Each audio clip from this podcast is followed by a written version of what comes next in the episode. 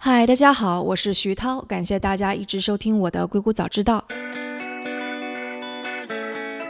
最近我是挑战了一下我自己，离开三十六氪，成立了生动活泼传媒，来专门做播客节目。所以未来你会听到我做的更多的播客节目，而且这些节目可能类型非常的不一样。硅谷早知道当然也会继续做下去，不过也会有一些变化。你会听到更多的硅谷驻站记者作为主播来进行访谈，他们都做记者非常多年，很有经验，所以我想多个记者一起努力来做的节目肯定会比我一个人来做主持采访的更加好。今天你们听到的访谈就是财经杂志驻硅谷记者刘红军为大家带来的，那也请大家接着支持硅谷早知道以及我的生动活泼传媒旗下其他节目。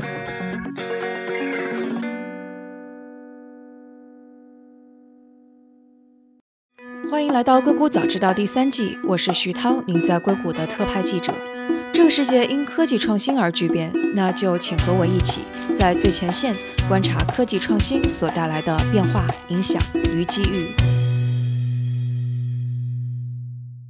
嗨，欢迎收听《硅谷早知道》。这两天 Netflix 的一部纪录片非常受关注，名字是《隐私大盗》（The Great Hack）。Data is the most valuable asset on Earth.他讲述了 Facebook 隐私泄露丑闻背后的公司剑桥分析 Cambridge Analytica。Cambridge Analytica claimed to have five thousand data points on every American voter. 这家公司滥用了五千万 Facebook 用户的个人信息，多多少少也影响了二零一六年的美国大选和英国脱欧公投。当然，世界上还有很多的隐私大盗，这部纪录片只是描述了冰山一角。这同期对美国人影响巨大的，其实还有美国征信巨头 Equifax 的数据被盗案。这家公司被黑客攻击长达六周，却没有察觉，也因此造成了超过 一点四五亿用户的数据被盗。这些数据包括社会保险号码、出生日期、信用卡号等等。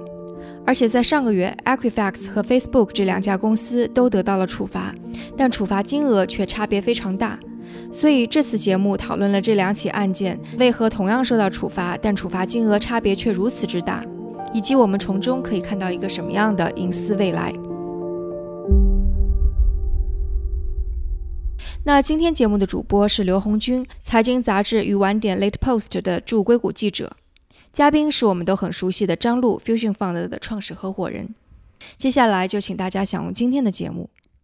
Hello， 大家好，我是红军，是财经杂志与晚点 Late Post 的驻硅谷记者。那今天呢，我们的节目是继续来谈一下隐私与数据。过去呢，美国有两起隐私数据泄露，它都收尾了。一起是 Facebook， 我觉得这个事故在中美媒体的报道中已经很多了。然后还有一起是 Equifax， 这是一家美国的征信机构。那最终呢，就是 Facebook 被罚款了五十亿美元，而 Equifax 呢，它泄露了美国近一半用户的隐私，他最终呢才罚款了 四点二五亿美元。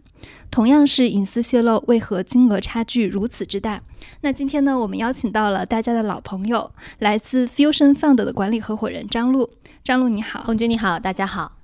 其实我看到那个第三方的数据 Equifax 它在整个美国用户的反响中是更大的，这个是为什么呢？其实 Equifax 并不是第一次美国的呃这种个人隐私，尤其是比较敏感的我们都说的社会保险号这个信息的一个泄露，之前也有，但这次也是因为前几次事故积累的一些呃怎么说呢，就是对于民众的一些教育。之前可能第一次泄露民众并没有意识到说这个泄露有多严重，渐渐的话越来越多个体上发生的小的事故比较多了，大家意识到这是一个非常严重的泄露事故。再加上在它发生之前，你刚才也提到了，过去这一年多媒体上面对 Facebook 等相关公司的关于隐私、数据隐私、个人信息隐私问题的狂轰滥炸，让大家在发生这次信息泄露之后，媒体的关注度也比较高。而且本身来讲，就像你提到的，它也是美国最大的呃这方面征信的公司之一，所以它泄露的信息爆出来的是这些，大家可能也会担忧说有没有没爆出来的可能更多信息潜在的一个泄露。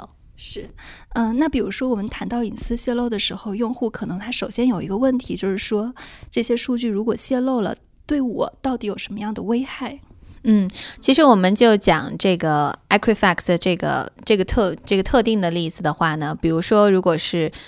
呃，你的信用数据泄露，甚至说以前也会有一些像你 S S N 号码的一个泄露，那可能最直接的潜在的风险就是你的个人的身份可以被盗用。因为美国整体上还说它是一个信息社会，尤其在过去这十年多，我们其实完成了一个什么过程呢？就是由于互联网创新平台所驱动的对于人的一个数字化，所以数字化人已经做了 百分之六十到百分之七十 了。这个当然给我们带来了很多生活工作上的便利，但另外一方面，我们人除了自己本身有的资产，大家已经潜移默化的意识到说我们也有拥有很多资产，那就是数字资产。那数字资产的话，在数字世界层面上就可以定义一个人，定义一个人的身份，他的行为，他对于很多其他的数字产品的拥有权。那如果这个身份可以被盗用，那相对应他所联系的一些数字资产也可以被别人盗用。我记得去年还有另外一起事件，当时可能大家关注不多，就是当时有一批黑客，他是定向去攻击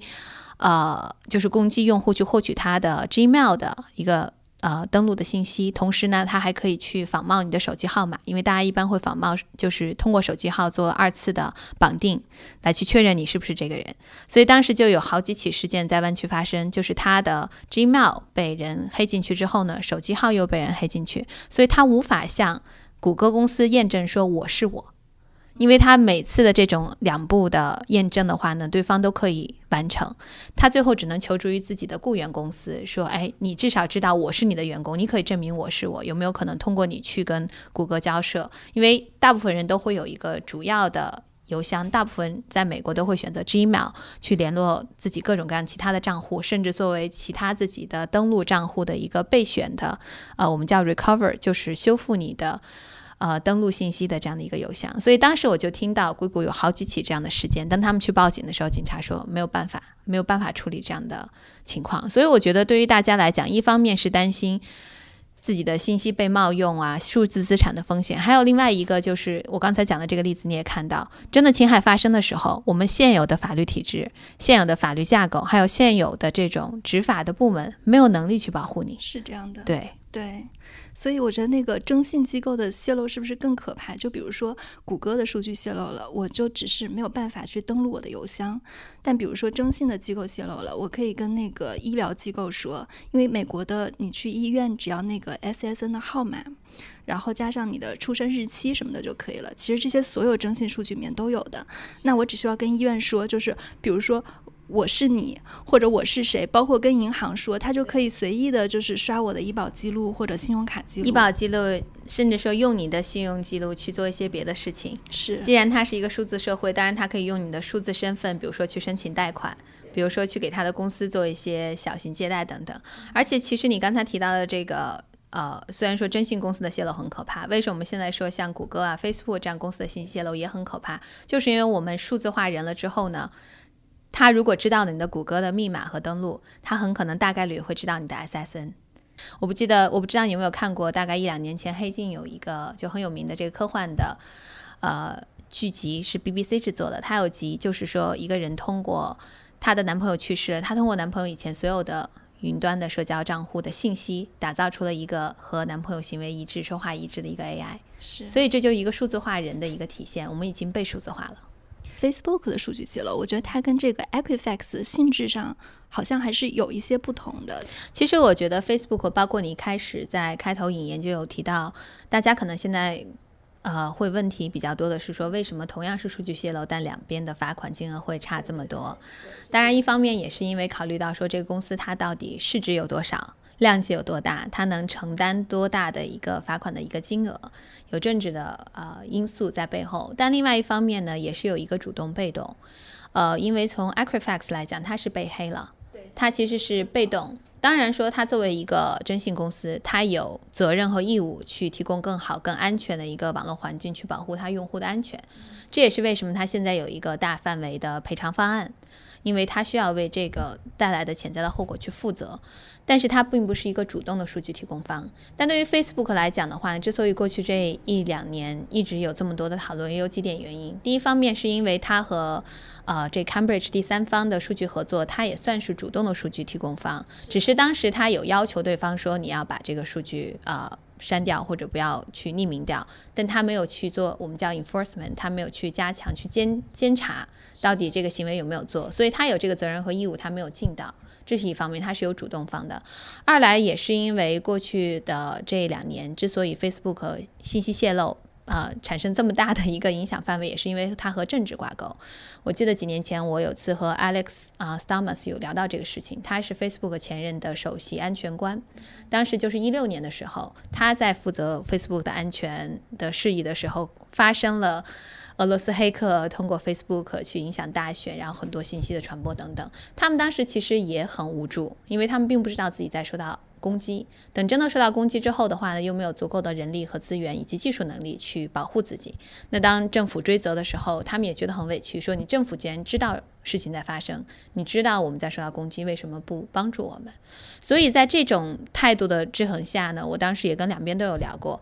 双边就有一种开始推卸责任，觉得说你应该先告诉我，你应该跟我分享信息，所以两边的关系就越来越差。当整个事件放到公众层面上，又再加上现在这个两边两党对于上一次竞选的结果的一些呃分歧，大家自然会放大这件事情。还有另外一个我觉得很重要的原因是，Equifax 它是一个传统征信公司，但是 Facebook 代, 代表的是新一代的科技公司。其实我们在过去这一年多，包括我个人在华盛顿会花一些时间，经常和这个监管方在聊的一件事情，就是我们要怎么样通过立法去抵制现在出现的这种数据垄断问题。为什么大家这么害怕 Facebook、谷歌、亚马逊、微软这样的公司形成潜在的这种数据泄露，无论是主动还是被动？因为他们垄断着数据。如果说是有多个公司拥有不同成分的一个数据，那当然每次的损害可能不会让大家觉得那么可怕，但因为他们的这种数据垄断的地位，潜在的风险就更高，他所要承担的潜在的风险和责任也更大。所以我觉得是这几层原因叠加到一起，我们会看到对 Facebook 的罚款金额会如此庞大。是，哎，我把话题稍微拉回来一点、嗯、就是刚刚你谈到了，就是这个 Facebook 它其实不仅仅是数据泄露问题，而且它可能在数据泄露的时候同时影响了美国的大选，然后它影响到了政治，这个是大家就是嗯对这个事情比较愤怒的原因之一。那我现在比较好奇的是，就是大家到底是呃对上面的假新闻更愤怒，还是说对用了自己的数据更愤怒？其实从大选这个层面上的时候呢，并不是说数据泄露导致它影响了大选，而是当时 Facebook 由于它可能对于平台上的信息呀、啊，还有一些东西的监管没有达到大家预期的效果，所以很多人利用 Facebook 的平台去传播了一些你说的假新闻，包括当时有一些黑客利用 Facebook 的平台，有确实的引导舆论，引导这个民众的导向，从而可能对大选的结果有一定的影响。它并不是泄露导致的，而是说这个平台的对数据的监管还有数据的审查导致的。对，然后我发现在这个过程中，大家对 Facebook 最大的指责就是不作为，就是呃，剑桥分析它其实是从一个叫做科根的科学家那里买到的数据，它最开始是用那个就像我们微信上的那种性格测试来收集到的用户的数据，嗯、呃，然后剑桥分析把它买下来了，就是你从第三方买数据，但这个数据其实 Facebook 是授权给了第三方，但并没有授权给剑桥分析。大家愤怒的是这一点，嗯、呃。那我们现在来假设一下，就假设如果是剑桥分析直接跟用户做这样的性格测试，它是 Facebook 合作的第三方，那它通过正规的渠道拿到了数据，而不是说 Facebook 泄露了数据。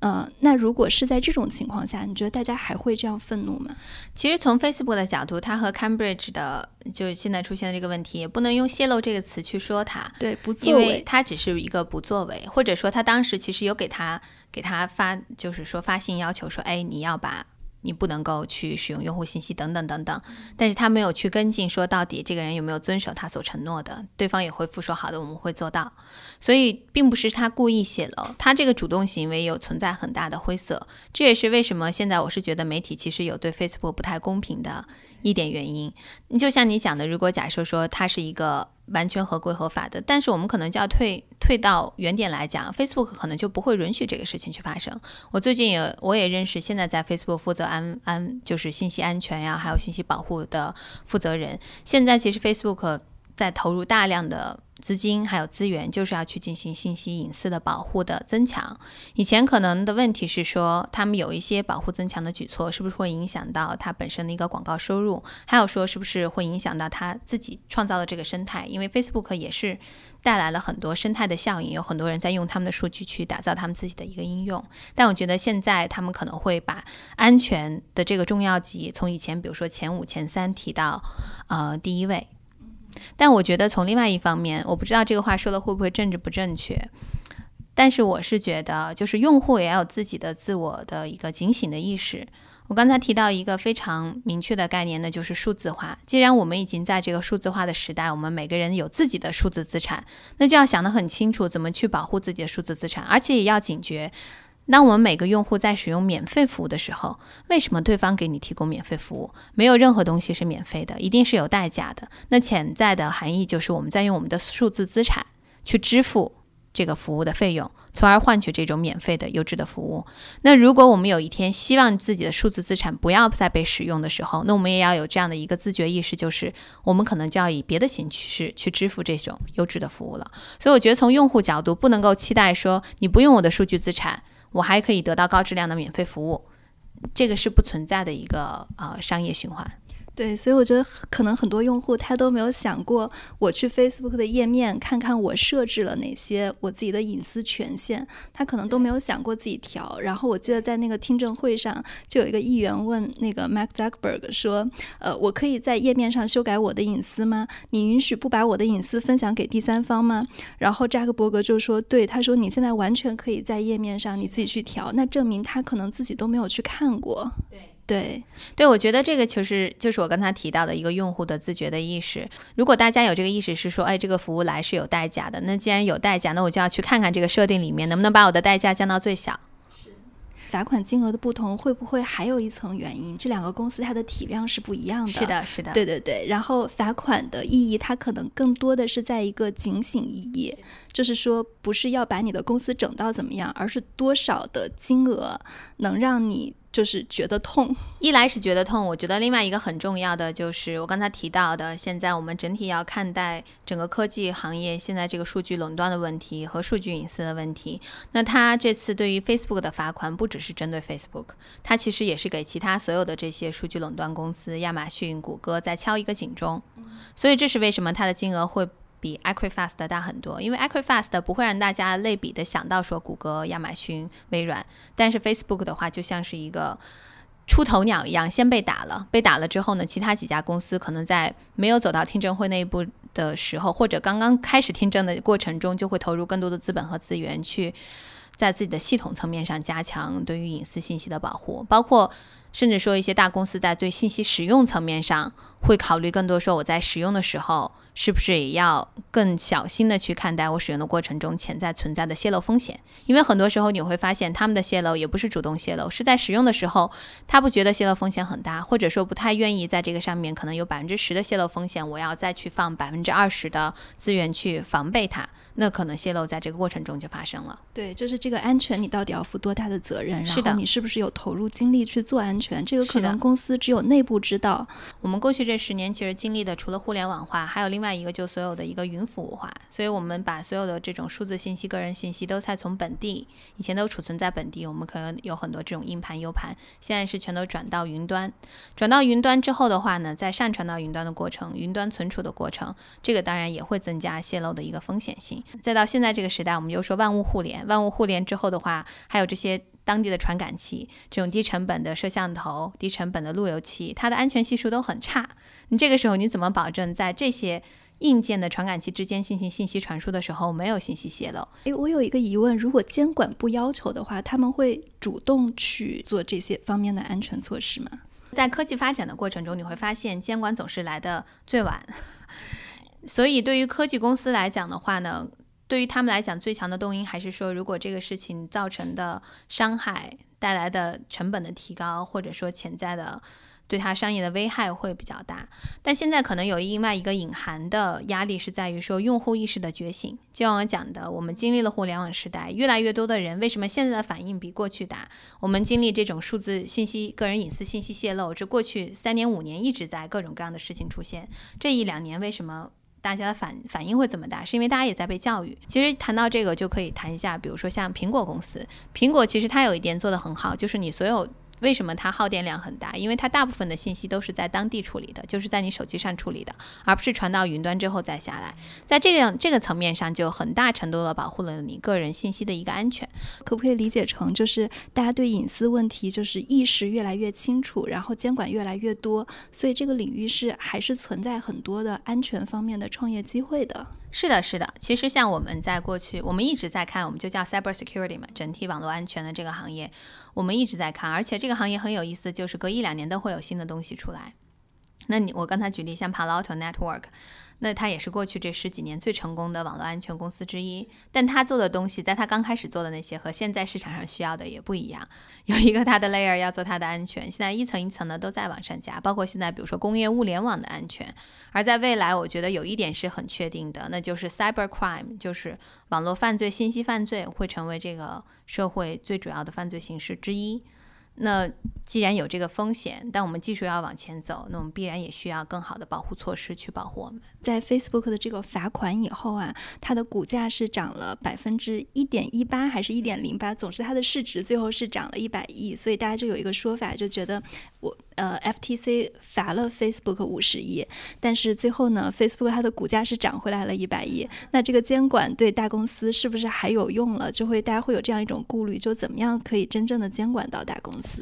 我觉得很多时候还是要仔细的去看资本市场上的反应到底是源于什么。大家当然看到说这个事情是连续发生的，首先它被罚款，然后呢它的股价上涨，但中间还有一个事情发生的，就是 Facebook 还有新一期的财报出来，对吧？当它财报出来的时候，大家发现其实在它计算财报的时候已经提前算进去了它在这个季度会有这个罚款，但即使有这个罚款，它还是达到了华尔街对它预期的这样的一个收入的目标。所以从纯商业的角度去判断，那在运行一个商业的时候，你必然存在各种各样的运行风险，政治风险也是一种运行风险，政治监管风险也是要面临的。那它的财报就显示了，它不仅合理的预判了它的监管风险，它有合适的准备，同时呢也保证它的这个前这个出现的罚款没有影响到它正在的商业。所以你从这个角度去判断，就会发现，哎，这是一个健康的商业体，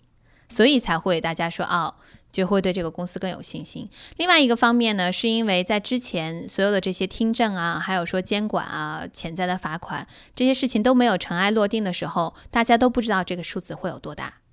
所以就可以有无限的想象空间，对吧？可能甚至有人说会不会就把这个公司罚倒了等等等等，也有人用一些就是说它有多少用户，一个用户罚多少钱的这种方式去计算。但是当这个数字最后确定尘埃落定之后的话，大家会知道说这个事情了结了，所以的话呢对公司的影响我们也看到了，公司的预判和反馈和他对他的准备和反应也很成熟等等。但我并不觉得这个就从侧面体现了说监管对政对对科技公司没有影响，它是有很大影响的。因为你再去仔细看 Facebook 的财报，就会发现它的成本的提高的很大一部分是花在了安全的方面，这是监管希望达到的一个效果，就是以后在每一次看到你财报的时候，你投入最大的领域，其中有一部分是你对隐私、对安全、对数据安全的保护，那你可可能也会逐渐在其他公司的财报上看到这方面投入的一个提升，这就达到了监管的目的。是，然后我注意到这个呃，对 Facebook 的处罚，除了这个罚款以外，它其实也是有一些就是落地的措施的，就比如说成立一个隐私监督的委员会，然后还要求就是 Facebook 在对第三方的应用程序的保密工作上要求更严格。比如说我们每天的那个手机都会收到很多的那种就是垃圾电话，它可能就要求就是你不允许再把这个用户的电话号码然后分享给第三方了。其实它是 也, 也有一些落地的实质性的进展的。是，对，我觉得更多这些落地实质性进展就是把呃对于公司的要求更加明确化和条例化。其实我觉得没有它这些落地的要求， Facebook 内部也已经做了很多，就是对于第三方更加严格的监管，用户数据性信息的保护，甚至说他现在可能也会更加主动的去提醒用户，哎，你要不要去看看我们这个条款，要不要做一些调整。以前可能把这个字尽量写得很小，你不会注意到，但现在希望说用户是可以意识到的。我觉得这些都有在变化，但是到头来我还是觉得监管它一定是比技术发展要滞后的，包括你说成立这个第三方的数据隐私的一个监督方，这个事情其实在我看来也比较呃，就比较难做。因为什么样的人有一个绝对的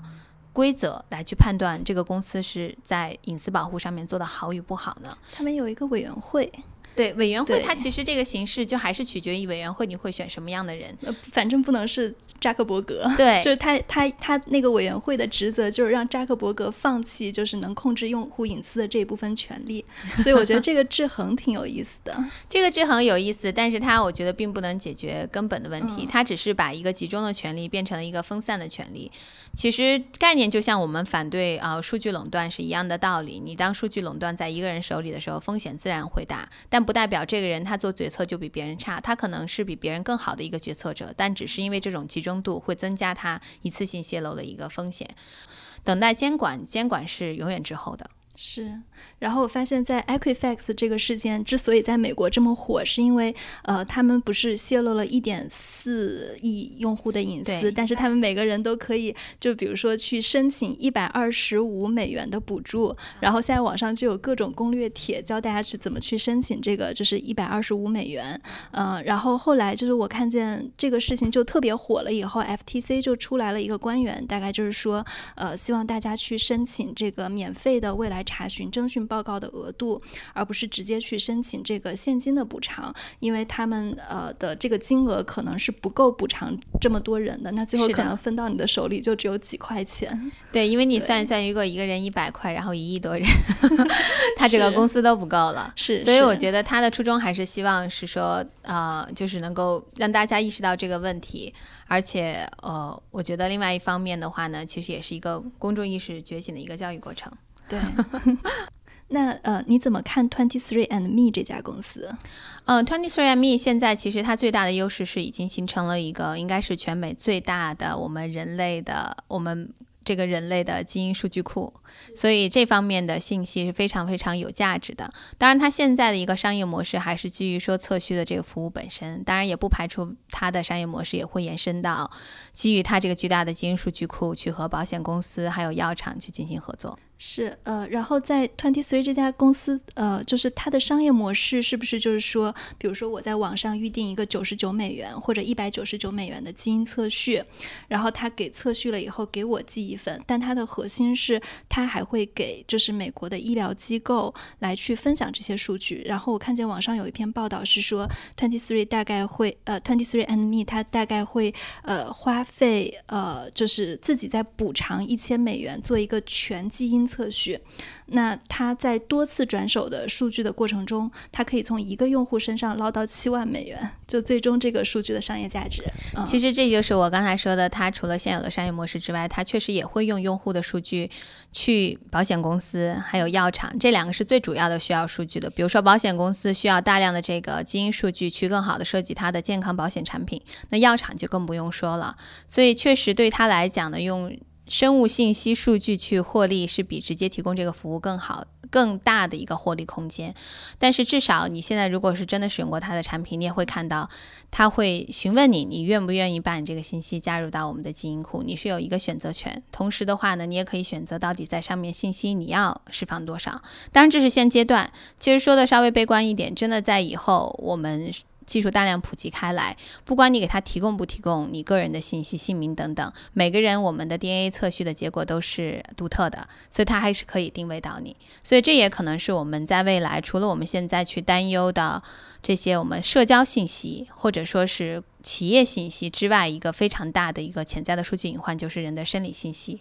医疗信息。这个实际上到后面，如果我们延伸的可怕一点，那可能针对个人的基因的特点，你药厂也可以产生出药是基因特定药，比如说这个药就对特定人群有效，特定人群没效，甚至说不好听一点，你在科幻小说里面也看到一些基因病毒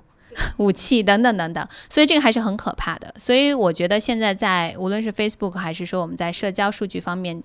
起步的监管，它是一个好的开始。当然我们现在会担心twenty-three and me 真的如果到那一天用我们的基因信息就可以去定位到每个人的时候，那可能你即使没有做过twenty-three and me 的测试，你在其他地方也有大量你的生物样本，人家可以采集到你的生理信息数据。所以我觉得为什么我们不仅要去关注到在社交信息层面上的垄断。那我们说人的这个数据化和数字化很重要一部分生物信息学、生理信息学，如果这部分信息将来被垄断的话呢，很可能我们在未来，我们每个人的社会的层级、社会的定位会基于我们先天的基因的优劣性，这个是很可怕的。呃，就我发现，就是因为比如说 twenty-three and me 还会给用户去选择你同意或者不同意、授权或者不授权。那其实在手机上很多时候我们连选择权都没有。就比如说我想用微信玩一个第三方的应用程序，就我我我自己的职业习惯，我会在所有的隐私条款出来的时候先点 disagree 就不同意，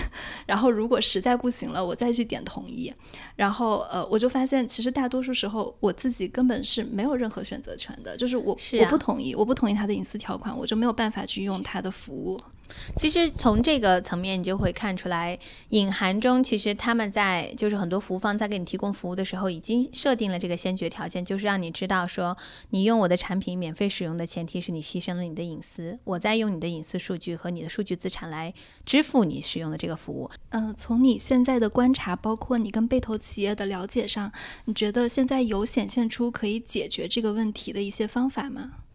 其实包括为什么之前大家会对区块链讨论这么多，就是因为区块链有一部分就是分布式网络，它实际上是说可以让呃个人拥有个人的数据，但它技术的问题是在于它的效率性比较低，然后成本也没有那么那么低，效率低但成本又没有那么低，所以它就很难做大规模的商业应用。但是至少这打开了一个想象空间和窗口，让大家看到说我们以前的网络是集中式网络，如果未来的分布式网络包括边缘计算这种技术的逐步发展，会有让我们进入到一个新时代时代的机会，那就是通过技术的发展变革现有的这些商业模式，不再让大公司只是能够通过数据去进行商业获利。那据我所知你是不投区块链的啊？是的，我是不投，因为我刚才也讲过了，我觉得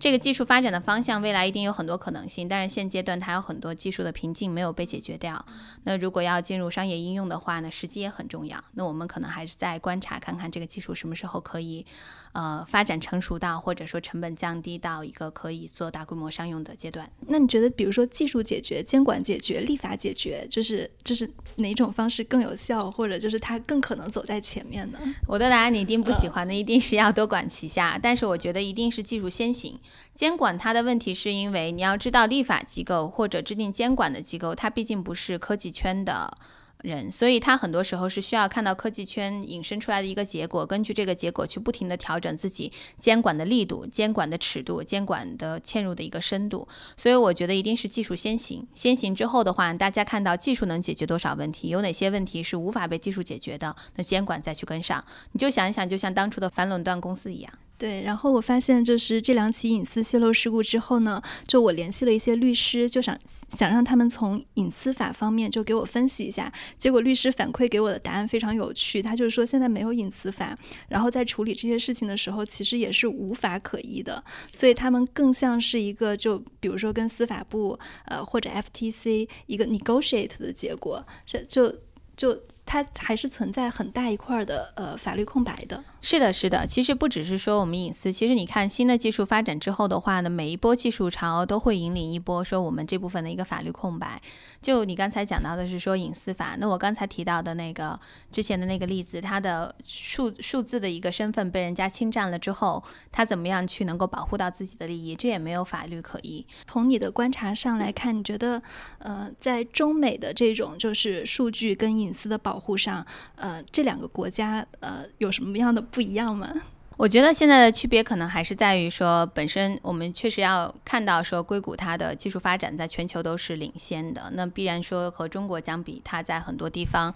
技术已经走的提前走了几年，那相对它一定是监管的跟进也会提前几年。但是我觉得中国的优势是在于中国的立法相对比较集中，可能在效率层面上，如果真的要推行和施行，推行施行的效率会比美国高，但美国毕竟开始这个讨论已经很早，所以我觉得这边的很多讨论它不只是只关于立法机构，包括你看呃，斯坦福现在也成立了一个叫 Human Centered、呃、Artificial Intelligence Institute， 就是以人为本的人工智能技术发展展中心，它所希望的带来的这个讨论，不只是立法机构，还有人文学家、社会学家、经济学家，还有科学家、人工智能科学家聚到一起，去保证说，无论未来的监管还是立法，从法律的角度，从科技的角度，甚至对社会人伦的一个影响，都是一个正向的结果。所以我觉得这是可能硅谷现在比较有优势的一点。你刚刚说这是美国比中国提前几年，就是这个提前几年有有哪些具体的一些措施，或者说在执行或者落地层面上的一些措施？嗯，其实不是，我刚才说的提前几年是从技术的角度去看，因为我也讲到说立法它是延滞后的，它是跟着技术的发展去走的。那如果从技术的发展上来看的话呢，确实硅谷是要领先世界各地都要好几年。那如果立法如果它的技术领先的话呢，它的立法自然也会比其他的地方要稍微领先一些。呃，前几天其实苹果也陷陷入了一个那个隐私危机，就是说它用那个 Face I D， 就是 iPhone ten 不是用面部识别来解锁嘛，然后他把这个 Face I D 的数据也分享给了第三方，然后让第三方来开发很多就是关于你脸脸部东西的一些就是应用程序。嗯，那你觉得就是这类数据共享是不是应该被鼓励的？包括比如说这个他苹果把这个数据给第三方，跟 Facebook 把这个数据给第三方，它其实本质上的区别又在哪里呢？我觉得其实一来是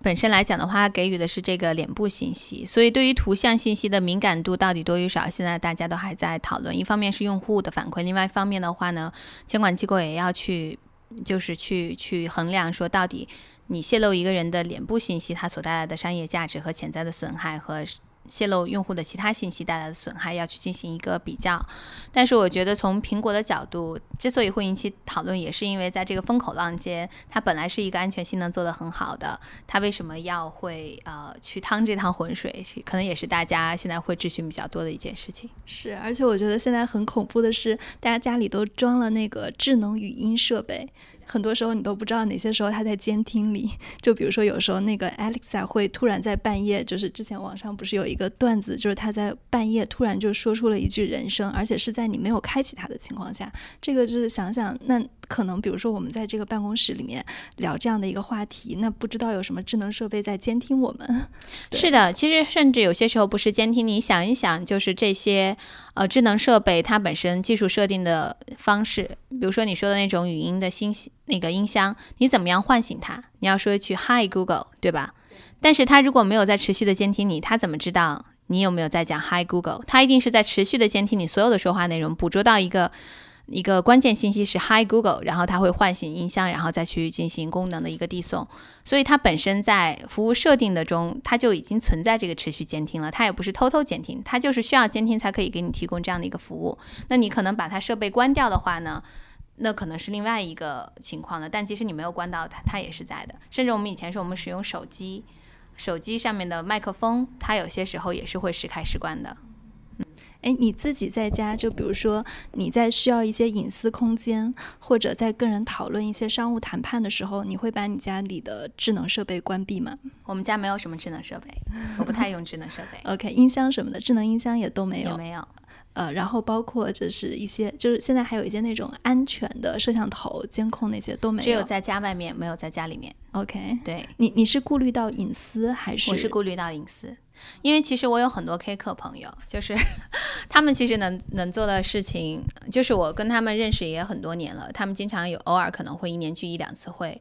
因为跟他都是好的黑客，他们是那种就比如说谷歌 Facebook 会发布一个新的系统，他们会黑进去之后告诉他说你系统有漏洞，然后对方会给他一个奖励，几百美金的奖励，是这样的好的黑客。但是就我会我会很久很久之前就知道他们能做到什么。当我们刚开始有这个 Nest 温控器的时候，他们可以在愚人节开玩笑的时候黑进对方家里的温控器，把温度调得很高，你除非把它砸掉，否则你没有办法把温度调下来。或者说就像你讲的这种情况，你可能黑进家里的摄像头不太容易，但是摄像头如果通过蓝牙和其他的什么路由器啊、智能冰箱啊、智能音箱所相连，它可以黑进那些安全系数比较低的智能音箱，路径劫持，然后跳到摄像头都没有问题，因为我是在很早跟他们认识，我就知道他们有能力做到这样的事情，只是说他们是好的黑客不去做，或者说我也不会成为人家的目标，所以我会比较早就有警觉意识。我在一四一五年的时候，当时就会开始跟大家去讲科技创新趋势的时候，就会提到就是网络安全，因为我觉得很多人没有意识到，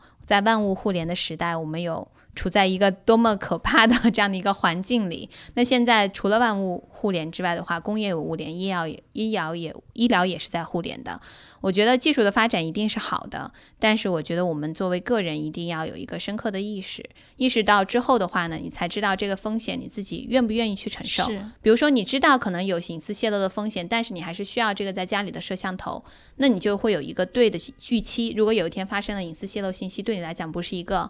大的一个爆炸型的一个呃打击，但现在我觉得很多用户是完全没有意识到这一点，是这是很可怕的。黑镜里面就有一集，就是就是讲一个男生在做一些什么的事事情的时候，然后他的摄像头开了，就也是一个非常预言式的故事。是的，是的，对，对。所以我觉得，嗯，那在我们就是立法还不太完善的情况下，就未来就只能就是自己有这种提高自己隐私的意识。因为你立法之后还有一个就是执法的执行，对吧？我们也不能够保证说每一趟执法都能执行，就说的不好听点，现在世界上也有很多我们现行的社会的犯罪行为，也不是每个犯罪行为都可以被抓到。就在旧金山的话，我们经常会发生这种车玻璃被砸，也大部分都是没有办法被抓到的。所以即使有立法的设定，我觉得也不是说能够完全保证用户的安全，所以我们用户还是要自我提高意识。是，那今天也聊得比较多了，谢谢张璐。嗯，谢谢。